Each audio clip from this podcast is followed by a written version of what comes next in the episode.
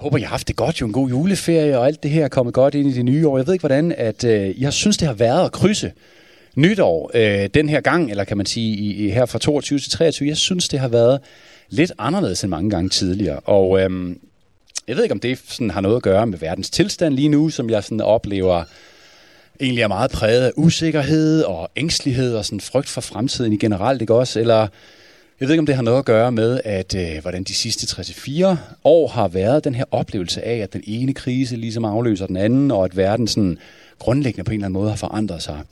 Og øh, jeg kan bare konstatere, at jeg kan mærke ind i mig selv, at sådan som øh, jeg går ind i det her nye år, så er jeg ikke sådan helt så fyldt af kæmpe store drømme, som jeg tidligere har været omkring nytår. Jeg har stadig drømme om alle mulige ting, men de er sådan lidt mere forsigtige, lidt mere sådan afventende, lidt mere sådan, nå, ja ja, okay, så blev det nytår igen, så må vi jo lige vente og se, ligesom, hvad kommer det her år til at byde på, ikke? Sådan lidt mere afdæmpet. Det kan også være, kan du jo komme og sige til mig bagefter, Simon, det er bare fordi, du er ved at blive gammel. Måske fordi, at jeg bliver 40 lige om lidt. Det kan være, at det er bare sådan en vis form for modenhed, eller sådan lidt afdæmpet, øh, kan man sige, måde at, at være på i verden. Men øhm, jeg tror faktisk ikke kun det er det. Øhm, jeg tror ikke kun, at det er noget med min alder. Jeg tror, at øh, i hvert fald for mig, det har noget at gøre med, at de her sidste par år, vi har været igennem, har simpelthen været anderledes. Ikke? Og de har ikke på en eller anden måde været helt så lige til, sådan som årene var før det. Vi er alle sammen blevet bremset op. Vores forventning til, at tingene ligesom bare sådan helt af sig selv kører der ud af, og ligesom bliver bedre og større og smukkere og mere eksotiske end af sig selv, ikke også? Den forventning har vi ligesom fået pillet godt og grundigt ud af kroppen. Det har jeg i hvert fald. Og måske så er det egentlig okay, måske vi lader tilbage med sådan et lidt mere øh, realistisk og sådan gennemsnitsligt syn på tilværelsen i virkeligheden. Måske et perspektiv, som faktisk er lidt mere normalt for et menneske på planeten Jorden. Det ved jeg ikke. Det kan som sagt være, at det er bare mig, der har det på den her måde nytår, men jeg tror ikke kun det er mig. Jeg synes, jeg kan ligesom mærke det øh, rundt omkring mig. Jeg synes, jeg kan mærke det, når jeg snakker med jer eller andre af mine venner. Jeg synes, jeg kan se det på de sociale medier og andre steder. Og derfor så har jeg sådan oplevet, at øh, den her søndag, at vi skulle begynde det her år med at kigge væk fra os selv og hen på Jesus. Øh, hen på, hvem han er og hvad han gør, og så i lidt mindre grad kigge på, hvad vi nu ligesom skal til at gøre. Fordi det er jo oplagt, det er også nytår, nytårsfortsætter, hvad skal vi til at gøre mere af, hvad skal vi til at gøre mindre af, måske i høj grad. Det er så ikke lige det, det skal handle om i dag. Det skal simpelthen handle om, hvad er det Gud vil gøre i 2023, og hvad Gud allerede har gjort, måske endnu mere, som vi kan tage med os ind i det nye år. Hvad er det ligesom, der er vores fundament, som vi går det her år i møde med? Og øh, helt konkret, så skal det handle om noget. Det skal handle om et noget år. Og øh, det kan være, du, når du lige hører det, eller ser det på sliden her, tænker, jeg skal forresten bare lige sige, at hvis det er, at den går død, så er det fordi, at vores computer gik død her lige før, øh, Guds, eller lige da vi skulle se at starte gudstjenesten her, den var simpelthen helt øh, fuldstændig død, og så har Daniel sat hans egen computer til, og der var så ikke nogen oplader, og nu har han altså kørt hjem efter en oplader til den. Så vi håber, den holder. Skærmen er helt sort dernede, men altså, den kører stadig herop. Så vi, så vi, øh, det mest, jeg tror det er fordi, de skruer ned for lyset for at spare. Ikke? Så hvis det er, at den går helt død, så lader vi bare som ingenting, og så lige pludselig kommer Daniel løvende ind, og når han så kommer løvende ind, så kunne vi jo stoppe og lige hude af ham. Skal vi ikke gøre det? og give ham en ordentlig klapsalve. Det synes jeg kunne være fedt. Jeg synes, det er lidt helteagtigt. Bare køre afsted for at redde os. Nå. Men det var det her et nådeår, som vi kom fra. Jeg ved ikke, hvad du tænker, når du ser det. Det kan være, du tænker, jamen Simon, noget, er det ikke ligesom, har det ikke ligesom mere noget med sidste år at gøre? er det ikke ligesom noget med, sådan, hvordan gik det sidste år, og at noget, så kan jeg få tilgivelse og forsoning for de ting, der ligger i fortiden og sådan. Og der vil jeg bare sige, hvis du tænker det, nej, min ven. Guds nåde handler jo, selvfølgelig både om tilgivelse og forsoning med vores fortid, men i endnu højere grad handler den om vores fremtid. Og derfor så er den yderst relevant for os at begynde det her nye år med. Prøv at høre, hvordan Jesus selv beskrev, hvad han kom til jorden for at gøre, hvor det her et noget kommer fra. Det var hans mission statement. Det var det første, han stillede sig op og læste op fra Isaias 61 i synagogen, da han skulle til at starte hans gerning. Der læste han sådan her. Gud Herrens ånd er over mig, fordi han har salvet mig. Han har sendt mig for at bringe godt budskab til fattige og lægedom til dem, hvis hjerte er knust. For at udråbe frigivelse for fanger og løsladelse for lænkede. For at udråbe et nåde år fra Herren. Det her, det var Jesus' mission. Det var simpelthen hans mission statement. Det var simpelthen det, han kom for at gøre. Ifølge ham selv i hvert fald. Det, Det var simpelthen formålet. Tak med øh, hans liv her på jorden, og det er fortsat det, som han er i gang med at gøre overalt på kloden, igennem sin kirke også, igennem hans efterfølgere. Og meget af det, som Jesus øh, proklamerer her i den her tekst, det er sådan umiddelbart ret nemt at forstå og lyder meget godt. Det kan også godt budskab til fattige, lægedom til dem, hvis hjerte er knust. Men det sidste her, den sidste sætning, som er det, det skal handle om i dag, den er en lille smule mere sådan, kan være lidt mere kringlet. Hvad er det, det betyder det her for at udråbe et noget over fra Herren? Det lyder jo dejligt, ikke også? Det er et skønt løfte at kunne tage med sig ind i året. Spørgsmålet er bare, hvad betyder det præcis? Hvad betyder det egentlig, at Jesus udråber et noget over for os? Og hvad er noget i det hele taget sådan egentlig? Altså er det sådan en følelse? Er det sådan en rar følelse? Eller er det en handling? Er det en overbevisning? Det er jo sådan for os, som, som er efterfølgere af Jesus, som, som tror, at Guds nåde må være fundamentet for vores liv og for vores tro. Men på trods af det, så kan nåden ofte ende med at stå for os som noget, der sådan er ret diffust, som sådan et lidt ukonkret begreb, noget, der er sådan lidt svært at forholde om. Noget, som er svært reelt at bygge sit liv på. Og måske er det, fordi der er noget irrationelt over noget. Noget, som er uforklarligt. Noget, der er mærkeligt. Eller måske så er det fordi, at dybest set, så er noget jo noget, som er fuldstændig uden for vores kontrol. Og vi ved jo godt, hvordan vi har det med ting, som er uden for vores kontrol. Ikke? Det er vi typisk ikke særlig vilde med, og slet ikke, hvis det er noget, der skal forestille at være grundlæggende, eller noget, vi ligesom skal sådan bygge vores liv på, noget, der skal være et, et fundament. Ikke? Hvis det er noget, der er vigtigt for os, noget, som vi skal bygge vores liv på, så har de fleste af os det er så bedst med, at det er noget, vi selv på en eller anden måde kan tage styring på. Noget, vi selv kan have kontrol med. Og det kan vi ikke med noget. Fordi noget, det handler 100% om, hvem Gud er, og 0% om, hvem vi er. Noget handler 100% om, hvad Gud gør, og 0% om, hvad vi gør. Vi har simpelthen ikke det mindste at skulle have sagt i den sag. Og det er på en gang utrolig befriende, netop fordi det er fuldstændig uden for os selv. Men det er samtidig også svært, fordi det netop kan være sådan diffust, ikke også?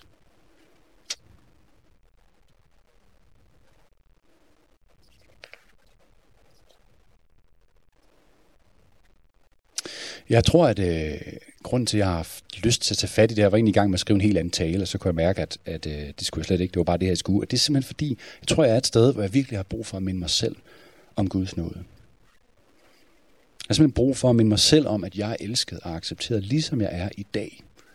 Fordi jeg ved ikke, det ved jeg ikke, om I kender, men for mig, så, så bliver det så hurtigt sådan noget med, nah, men i morgen, eller om en uge, eller når jeg når dertil, eller når jeg bliver bedre til det, eller når jeg lykkes med det, så har jeg ligesom sådan en idé om, at så vil jeg opleve, at jeg er accepteret, eller jeg er god nok, eller sådan noget. Ikke? Men nåden fortæller os, nej, du er accepteret i dag.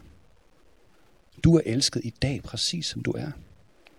Peter Bastian, som var sådan en dansk musiker og filosof, der døde for nogle år siden, han havde en super spændende rejse de sidste par år af hans liv, hvor Jesus virkelig blev stor for ham, blev virkelig for ham, og han skrev en bog med den her titel, Altid allerede elsket. Det var det, han oplevede. Jeg er altid allerede elsket. Ikke i morgen.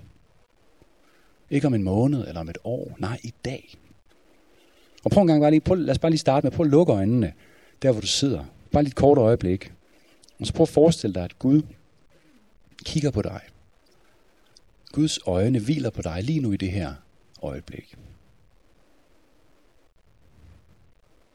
Guds øjne hviler på dig, og ved du hvad, han elsker det, han ser. Prøv lige at forestille dig det. At universets skaber, at kongernes konge, sidder på hans trone og kigger på dig lige nu. Og han elsker, hvad han ser.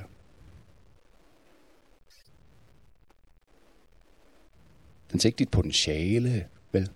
Han ser ikke, hvor det kan blive til om et år, eller om 10 år, eller når tingene er et eller andet. Nej, han ser dig lige nu.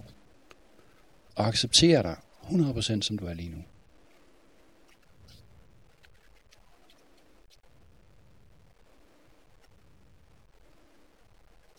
Og øhm, vi skal kigge lidt nærmere på det her begreb noget, for at finde ud af, hvad det egentlig dækker over. Og det første, som man finder ud af, når man gerne vil prøve at dykke lidt ned i det, det er, at øh, for at ligesom forstå det, så er vi også nødt til at kigge på begrebet synd. Og det kan godt være, at du tænker, ja Simon, er ordet noget? Er det ikke måske sådan rimelig gammeldags i sig selv? Er det nu nødvendigt også ligesom at smide det her endnu tungere begreb, synd, ind i puljen? Jo, ja, der må jeg sige, ja, det er faktisk nødvendigt, fordi de to begreber hænger fuldstændig uløseligt sammen. Øh, men Hvis du allerede sidder og er sådan lidt utilpas, sveder lidt i håndfladerne og har egentlig lyst til, og du, du så kigger lidt ned mod døren og tænker, hvornår kan jeg komme ud, så vil jeg bare sige til dig, ligesom englen, frygt ikke, fat mod, fordi pointen med at hive de her to ord frem og lige nørde dem en lille smule, det er faktisk, fordi vi har brug for at få, øh, vi har simpelthen brug for tit at få dem omdefineret. Tit så ender vi med at have alle mulige mærkelige forestillinger om, hvordan tingene hænger sammen. Vi har simpelthen brug for at forstå det korrekt. Og det har vi, fordi at ordene synd og noget, det er simpelthen noget, som beskriver det absolut dybeste i vores menneskelige eksistens. Det er noget af det allermest grundlæggende. Det er noget af det, vi hver eneste dag af vores liv står ansigt til ansigt med. Paulus han beskriver det i Romerbrevet, kapitel 3, sådan her. Prøv at høre. Der er nemlig ingen mennesker, der kan blive accepteret af Gud ved at prøve at overholde Toraen. Og det er altså loven eller de ti bud og resten af jødernes skrifter. Den afslører kun, at vi ikke kan overholde den. Men Gud har nu åbenbaret en ny måde, hvorpå vi kan blive accepteret af ham, og den er allerede omtalt i Toraen og de profetiske bøger. Det sker ikke ved at overholde Toraen, men ved at tro på Jesus Kristus, og det gælder alle mennesker, uanset deres baggrund. For alle har jo svigtet og lever ikke op til Guds ideal. Men vi bliver erklæret skyldfri på grund af Guds nåde. Og lidt senere i kapitel 5, der fortsætter han sådan her. Det vil altså sige, at et menneskes forkerte handling, det er Adam, han snakker om her, førte til fordømmelse og død for alle mennesker. Men det var også et menneskes rigtige handling, nemlig Jesus, der førte til frikendelse og liv for alle mennesker. Et menneskes ulydighed førte til, at mange andre gjorde oprør mod Gud. Men det er også et menneskes lydighed, der fører til, at mange andre ønsker at gøre Guds vilje. Og så prøver jeg det sidste her. Da loven kom til, voksede synden. Men da synden blev større, blev Guds nåde endnu større. Før havde synden herredømmet, og det førte til død. Men hos dem, som har opnået Guds tilgivelse, er det nåden, som har herredømmet. Og det fører til det evige liv ved Jesus Kristus, vor Herre. Så da synden blev større, blev Guds nåde endnu større. Så synd og noget er altså to uløseligt forbundne begreber, og jeg vil godt bare lige kigge helt kort på hver enkelt af dem. Ordet synd, det bliver i Bibelen brugt på en hel masse forskellige måder. Alene i det gamle testamente er der tre forskellige ord for det. Det ene af det ord, det er et ord, som hedder shatar. Og det ord det dækker over sådan en bevidst handling, hvor man går imod noget, som man egentlig ved er det rigtige at gøre. Altså sådan en form for oprørsk handling. Ikke? Men det rummer også, at man ved en fejltagelse går imod den guddommelige orden. Så er der et andet ord, som hedder pesha, og det betyder en overtrædelse. At bryde en regel, som er blevet etableret lidt mere sådan juridisk forstand, ikke også? Og så er der også tredje øh, ordet avon, som har sådan snært af fordærv, eller man kunne sige perversion. Og det bærer samtidig på betydningen af, at man gør noget forsætligt, altså det vil sige med vilje, eller noget, man bliver ved med at gøre, altså det er noget kontinuerligt. Så alene i Gamle Testamente er der tre ord for det. I det nye testamente der er det primært det græske ord øh, hamartia, som bruges. Og det er et teknisk udtryk for sportsgrenen bueskydning, som helt simpelt betyder at ramme ved siden af målet. Altså, når man skyder med sin pil, og så rammer man ved siden af målet. Det er simpelthen det, det her ord betyder. Så bare ved at kigge helt kort på det her, så kan man altså konkludere, at synd, det er altså et ret komplekst begreb. Men det, der er ret tydeligt, når man dykker yderligere ned i Bibelen, det er, at begrebet synd, det rummer simpelthen langt mere end summen af vores synder. Begrebet synd rummer langt mere end summen af vores synder.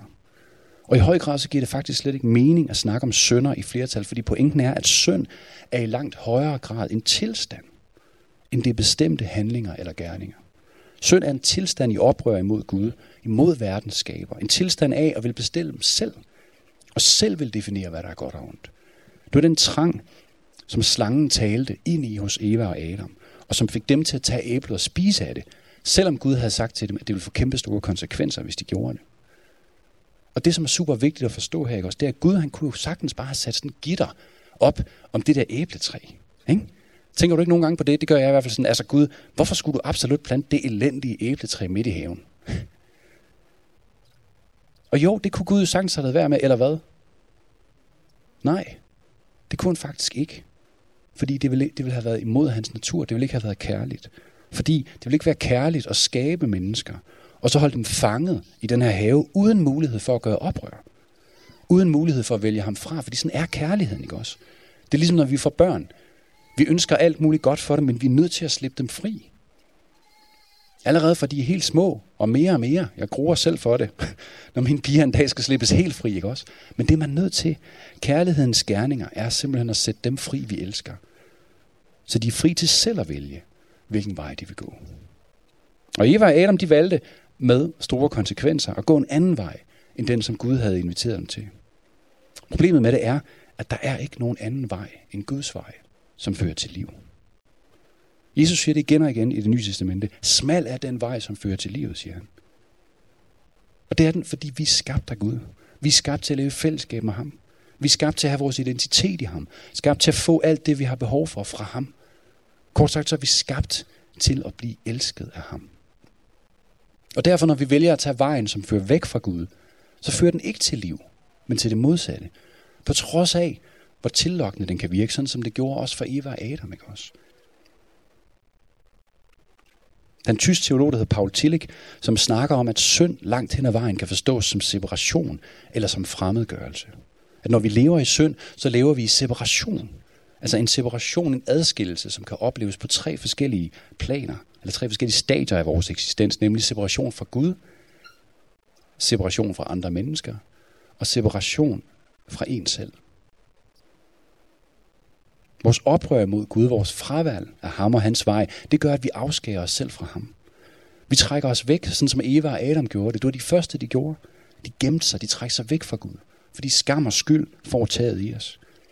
Og fordi vi bliver fremmedgjorte og separeret fra Gud, som er selve vores eksistens, vores mål, vores mening, så bliver vi det også over for mennesker omkring os. Vi er skabt til at være i perfekt fællesskab med hinanden. Vi er skabt til at være familie, ikke også? Til at være brødre og søstre. Men det mislykkes for os. Ikke også? Det som er meant to be, det bliver ikke sådan, som vi gerne vil det. Vi sover hinanden. Vi skaber afstand imellem os. I stedet for tillid og kærlighed, så oplever vi frygt og mistro over for andre mennesker. Og vi kan læse om det også i skabelsesberetningen. Der går kun få minutter efter, at Eva og Adam har spist af æblet og gjort oprør. Og de har oplevet den her fremmedgørelse over for Gud, så oplever de også fremmedgørelse imellem sig. Adam begynder at skyde skylden for det hele på Eva, ikke også? Han kunne have været en mand, ikke? Tag ansvar for det. Der sniger sig den her fremmedgørelse, en separation, en splittelse op imellem dem som mennesker. Og vi oplever det her hver eneste dag i samvær med mennesker omkring os. Sammen med de selv samme mennesker, som vi var skabt til at leve i tillid, kærlighed og fællesskab med. Hvem har ikke prøvet at opleve ensomhed midt i et stort fællesskab af mennesker? Måske har du prøvet at være til en eller anden fest, en eller anden sammenkomst, hvor Ej, du ved, nu skal det være så hyggeligt, eller nu er familien samlet, og så sidder man bare der, og man føler overhovedet noget bånd til de andre mennesker. Man føler bare, man sidder der fuldstændig alene. Pludselig så føler vi os fremmede over for hinanden, og vi trækker os ind i os selv.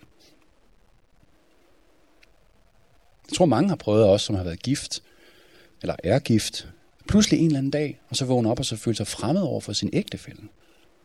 Man kan blive, pludselig blive helt i tvivl om, jamen, kender vi overhovedet hinanden?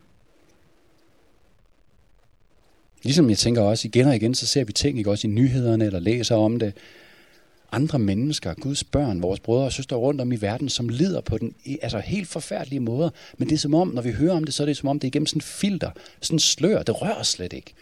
Man kan bare sidde og se på det og være sådan, Nå. Din smerte er ikke længere min smerte, vel? Fordi vi er separeret fra hinanden. Vi er fremmede for hinanden, og enhver sig selv nærmest. Og slutligt, i de her tre stadier, så oplever vi separation fra os selv. Selv fra os selv bliver vi fremmede. Paulus skriver senere i Romerbrevet sådan her, jeg synes, det illustrerer det helt vildt godt. Jeg gør nemlig ikke det, jeg gerne vil, men derimod det, jeg ikke ønsker at gøre. Når jeg altså gør det, jeg ved er forkert og ikke ønsker at gøre, så er jeg enig i, at loven har ret. Og det er egentlig ikke mig, der gør det, men synden, som bor i mig. Jeg må erkende, at der ikke bor noget godt i mit syndige jeg, for selvom jeg har viljen til at gøre det rigtige, har jeg ikke magten til det. Jeg gør nemlig ikke det gode, som jeg ønsker at gøre. Tværtimod gør jeg det onde, som jeg ikke ønsker at gøre. Så når jeg gør det, jeg ikke ønsker, så er det egentlig ikke mig selv, der gør det, men synden, som bor i mig. Her kan vi se synden som den her splittelse, ikke også? En afgrund inde i os selv. Synden har en eller anden magt over mig, erkender Paulus i det her. Der er den her separation imellem den, han gerne vil være, og den, han er. Imellem den, han gerne, altså det, han gerne vil gøre, og det, han rent faktisk gør. Der er den her separation, splittelse kommet ind, og det er ud af min magt at ændre på den. Og når jeg læser det her, så kan jeg så meget kende mig selv i det. Hvem kender ikke det, at man har, du ved, man har sagt noget sårende til et andet menneske, måske en eller anden, som står i meget nær, og så sådan i splitsekundet efter, så fortryder man det. Og man kan nærmest ikke sådan kende sig selv. Man kan være sådan, hvem er jeg overhovedet? Eller man har givet efter for et eller andet usundt begær, og straks efter, så føler man sig fremmed over for sig selv. Så selv over for os selv, så bliver vi fremmedgjorte. Og vi er ude af kontakt med vores inderste væsen.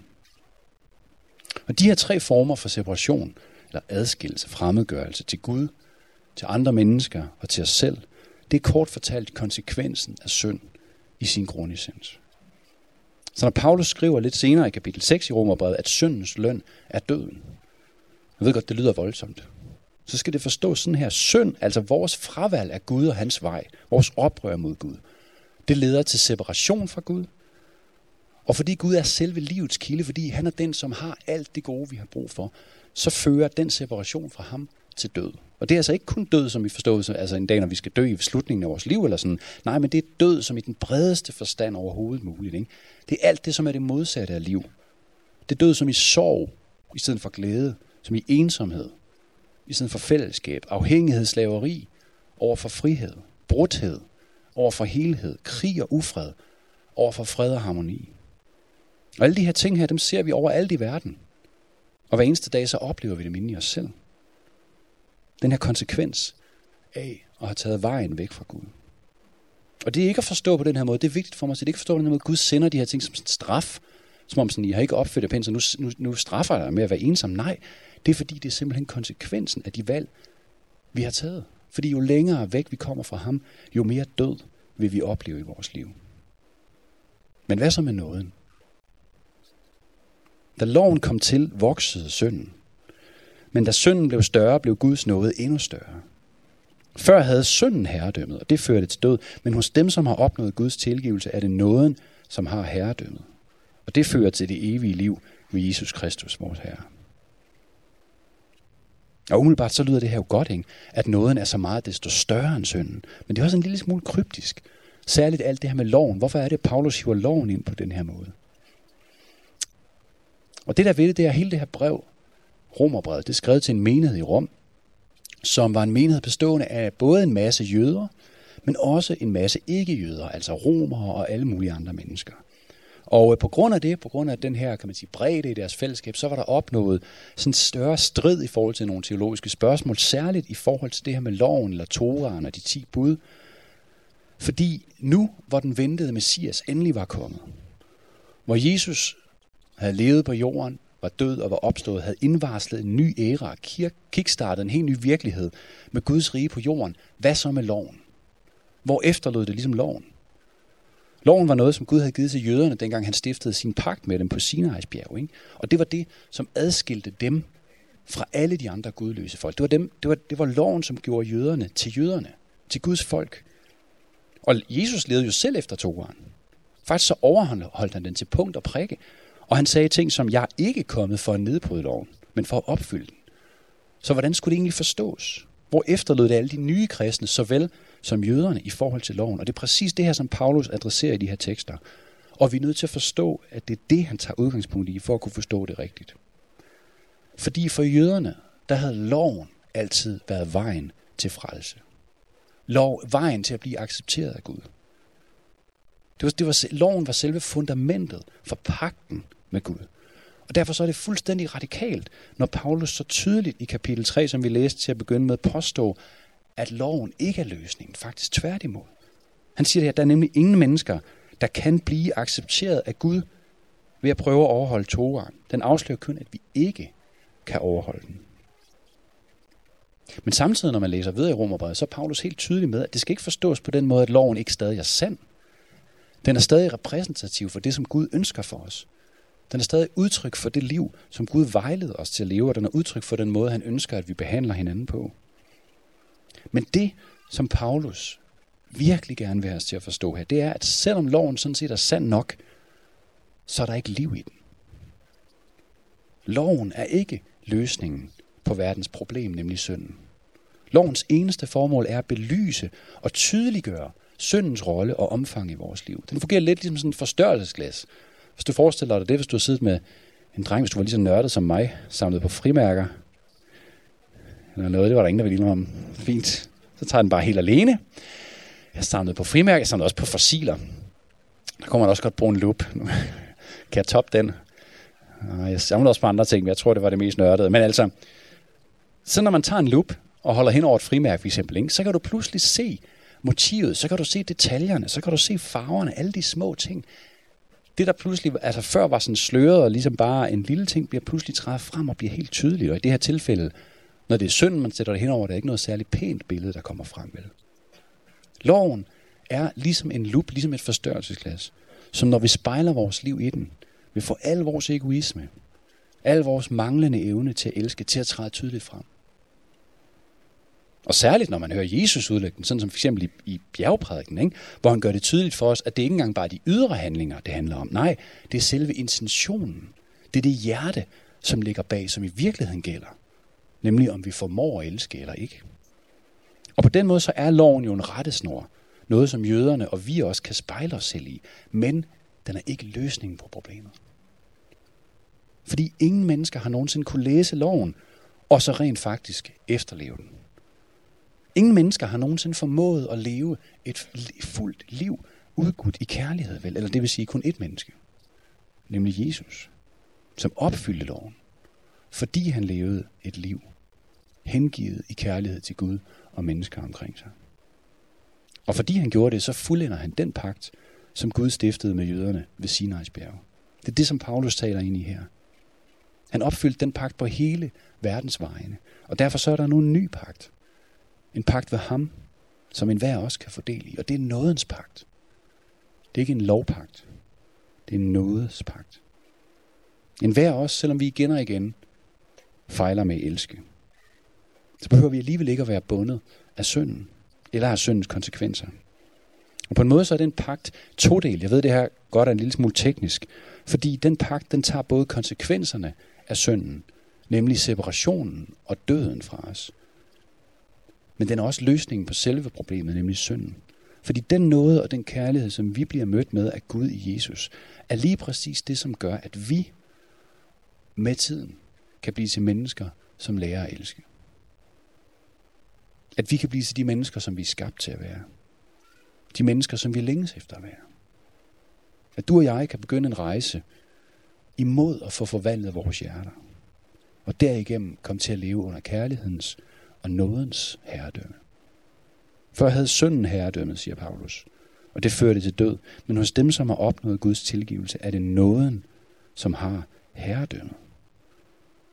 Nåden har herredømmet. Jeg synes, det er en stærk sætning. Prøv at tænk på Paulus, som skrev det her. Prøv at tænk på hans eget liv. Hvornår blev han selv ramt af noget? Det gjorde han netop i det øjeblik, hvor han var allermest separeret fra sig selv. Han er netop foranledet af et andet menneske, en efterfølger af Jesus, Stefanus, var blevet stenet, var blevet myrdet. Han var i gang med en, en stor forfølgelse af de kristne for at få dem fængslet og henrettet. Han var fuldstændig opfyldt af had efter de her mennesker. Man må spørge sig selv, findes der nogen større konsekvens af synden end netop døden? Ikke? Findes der nogen større separation end den, som netop er imellem livet og døden? Paulus var skyldig i mor, og hans selvretfærdighed, hans stolthed, hans religiøsitet havde fuldstændig blændet ham. Smadrede hans evne til at elske. Han var fuldstændig uden for rækkevidde, bare ikke for Jesus. Fordi midt i alt det her bliver Paulus ramt af Guds nåde, og bogstaveligt talt smitter hesten. Jesus møder ham og kalder ham ud af stolthed, ud af selvretfærdighed, ud af religiøs øh, øh, religiøsitet og ud af syndens herredømme og ind i nåden. Ud af separationen og ind i fællesskab med ham og med andre mennesker og med sig selv. Nåden er genetablering af liv med liv. Men det er ikke bare bagudrettet, vel? Og Paulus er et af de stærkeste eksempler på det, synes jeg, fordi prøv at tænke på, hvordan han levede resten af sit liv. Han levede et liv, som var fuldstændig overgivet til Gud. Mere eventyrligt og fantastisk og utroligt end næsten den vildeste eventyrfilm. Ikke? Han fik lov til at se de mest fantastiske ting. Han fik også lov til at prøve lidt af hvert. Han led skibbrud og blev smidt i fængsel og blev næsten pisket i ellers. Men det hører ligesom med til eventyret, ikke? Jeg har vidst på det, der drev det alt sammen. Det var hans oplevelse af Guds nåde. Det siger han også selv. Og det her det er en af de allervigtigste pointer, og det er det, jeg vil slutte med om Guds nåde, som jeg tror, at vi i praksis alt for ofte misser. Jeg gør i hvert fald, nemlig at nåden er ikke primært noget, som peger bagud. Det er ikke noget, som primært handler om din fortid. Nej, nåden er noget, som i allerhøjeste grad handler om din fremtid. Nåden er ikke noget, som handler bare om sidste år, selvom det er absolut vigtigt at kunne få tilgivelse og opleve forsoning med de ting, som var nederne sidste år, som vi, øh, hvor vi mislykkedes med at elske og handlede egoistisk. Ikke? Nåden er bare i lige så høj grad den kraft, som vi går ind i det nye år med. Guds aktive og fremadrettede noget må være udgangspunktet for os i det år her. Jesus han vandt ikke bare tilgivelse til os ved hans død, han vandt også en kraft til os, den kraft, som gør, at vi frimodigt kan gå ind i næste år, uanset hvor skåret sidste år var, og vide, at han vil være med os. At han vil hjælpe os med at leve det her liv på en god måde. At vi kan gå ind i det her år og vide, at ingenting, altså uanset hvor dårligt det her år kommer til at gå, så er der ingenting, der kan separere mig fra Guds kærlighed og nærvær. Og at vi hver dag i 2023 kan begynde vores dag, sådan som vi gjorde her for lidt siden, nemlig ved at vende os imod ham og opleve, at hans kærlige blik allerede hviler på mig, og at han accepterer mig og elsker mig, som jeg er lige i dag. At han kigger på mig og elsker det, han ser. Ikke først om en uge, eller når jeg lige har klaret det der, eller blevet bedre til det, men i dag.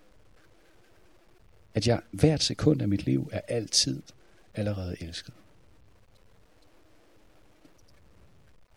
Og jeg tænkte egentlig lige at slutte med noget andet, men jeg har lyst til, måske bare lige fortælle om der, hvor jeg oplever noget allermest konkret i mit liv.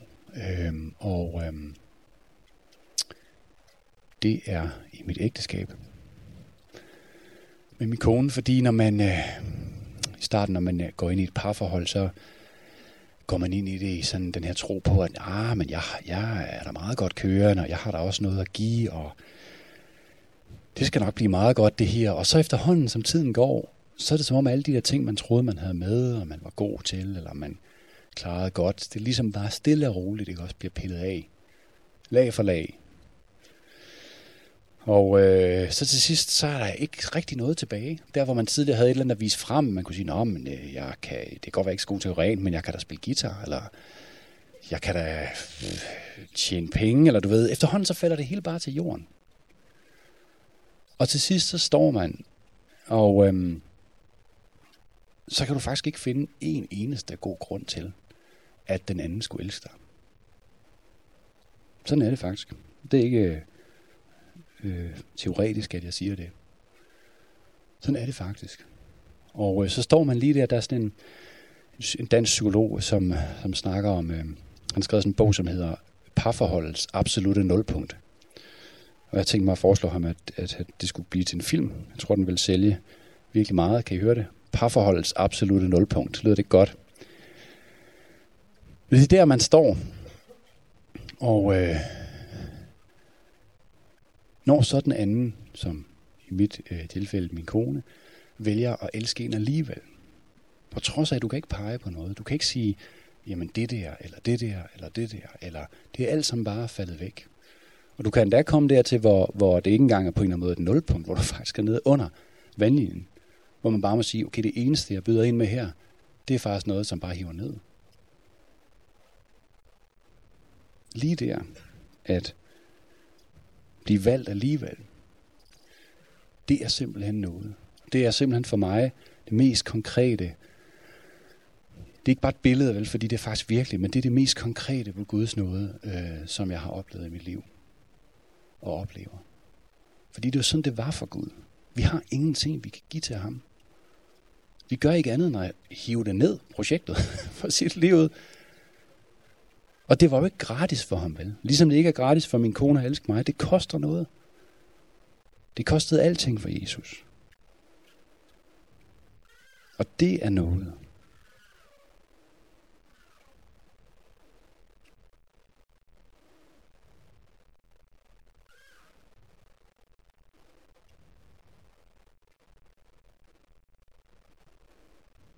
Så noget til os, det er, at, at han selv går med os ind i det nye år. At han siger til dig og mig, jeg forlader dig ikke, jeg lader dig ikke i stikken. Uanset hvad der møder dig udfordringer eller prøvelser, uanset hvor meget du fejler, så bliver jeg ved din side. Når du falder, så rejser jeg dig op igen. Når du lykkes, så jubler jeg med dig. Og med tiden, så vil jeg fuldende mit værk i dig, så du bliver et menneske, som lærer at elske. Vi tager det et skridt ad gangen, du og jeg sammen.